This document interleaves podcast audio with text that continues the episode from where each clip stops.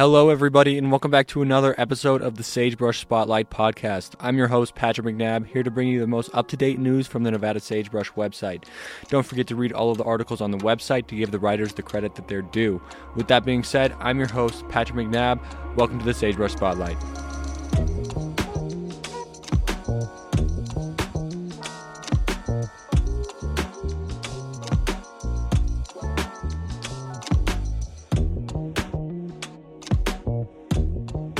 Al Stavitsky, the dean of the Reynolds School of Journalism, will be stepping down at the end of the semester after eleven years in the position, according to an email from University President Brian Sandoval, sent to all students on Monday, February sixth. Quote, "I announced today that Al Stavitsky will be stepping down as the dean of the Donald W. Reynolds School of Journalism. It is no exaggeration to say that the eleven-year tenure of Dean Al, as he is affectionately known by so many, has been of record-setting achievement," said Sandoval in the email. Stavitsky will remain in the position until a replacement is found. After that, he will serve as professor at the R S J to spend more time in the classroom and continue his research. Quote, "This is a bittersweet moment. I'm so proud of the Reynolds School, and it's been an honor to serve as its dean. However, I am also excited to get back to my teaching and research interests," Stavitsky said in a statement he gave to the Nevada Sagebrush. He is currently unaware of what classes he will be teaching, but he enjoys entry-level classes such as Journalism one oh three, Introduction to Media and Society. A search team will be launched to fill his position this spring. This breaking news story was written by Nevada Sagebrush Editor-in-Chief Emerson Drews. With the conclusion of a short news section, we're going to be taking a short break to catch our breath and reflect on the news. I'm your host, Patrick McNabb. You're listening to The Sagebrush Spotlight.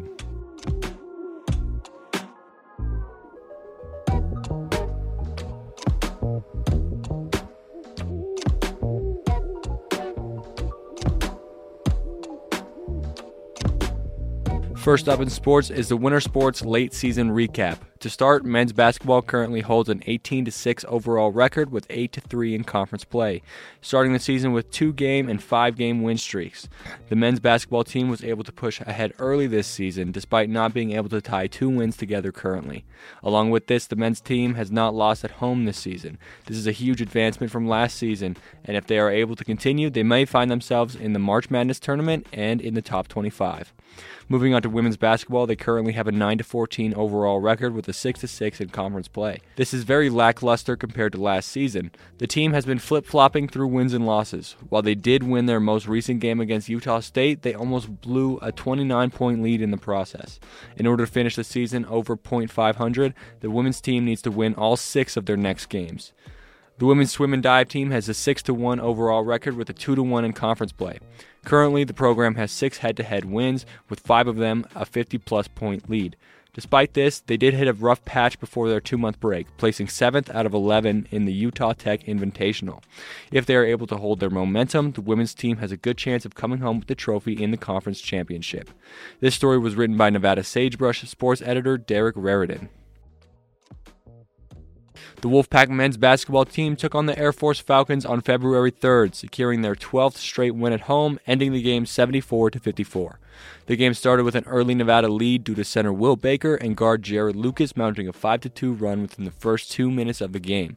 However, the Air Force quickly answered back, going seven to two for the next five minutes and eight seconds. After this, the rest of the half would be dominated by the Wolfpack, mounting a twenty-one to eleven run in the final two minutes of the half, leaving it thirty-one to twenty-eight Nevada going into halftime.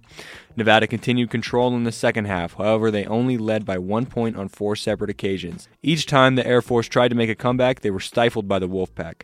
After the fourth time the Air Force tried to overtake Nevada, the Wolfpack scored fifteen unanswered points before the Air Force was able to make one. Shortly after this, Nevada secured the victory seventy-four to fifty-four. This story was written by Nevada Sagebrush sports editor Derek Raritan. If you're a fan of live theater, Nevada Sagebrush arts and entertainment editor Peregrine Hart compiled a list of performances that are coming to the biggest little city this spring.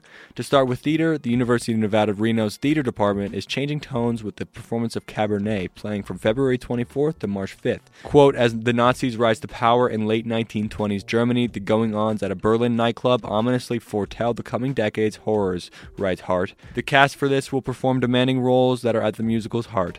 Next, a modern adaptation of Anton Chekhov's The Seagull will be coming to the university from March thirty-first to April ninth, a performance that the department's website is calling gutsy. However, the department is still recovering from the retirement of Mike Fernbach, the former theater design and technology specialist. This means that both these performances are likely to not have lights or microphones, a challenge that the theater department is still trying to overcome. The spring dance concert will come to the Lombardi Recreation Center from April nineteenth to twenty-third, offering a new slate of works from new faculty looking to continue the eclectic fall counterpart. Be sure to listen next week for the rest of this story, where Hart covers the theater performances coming to downtown and midtown Reno.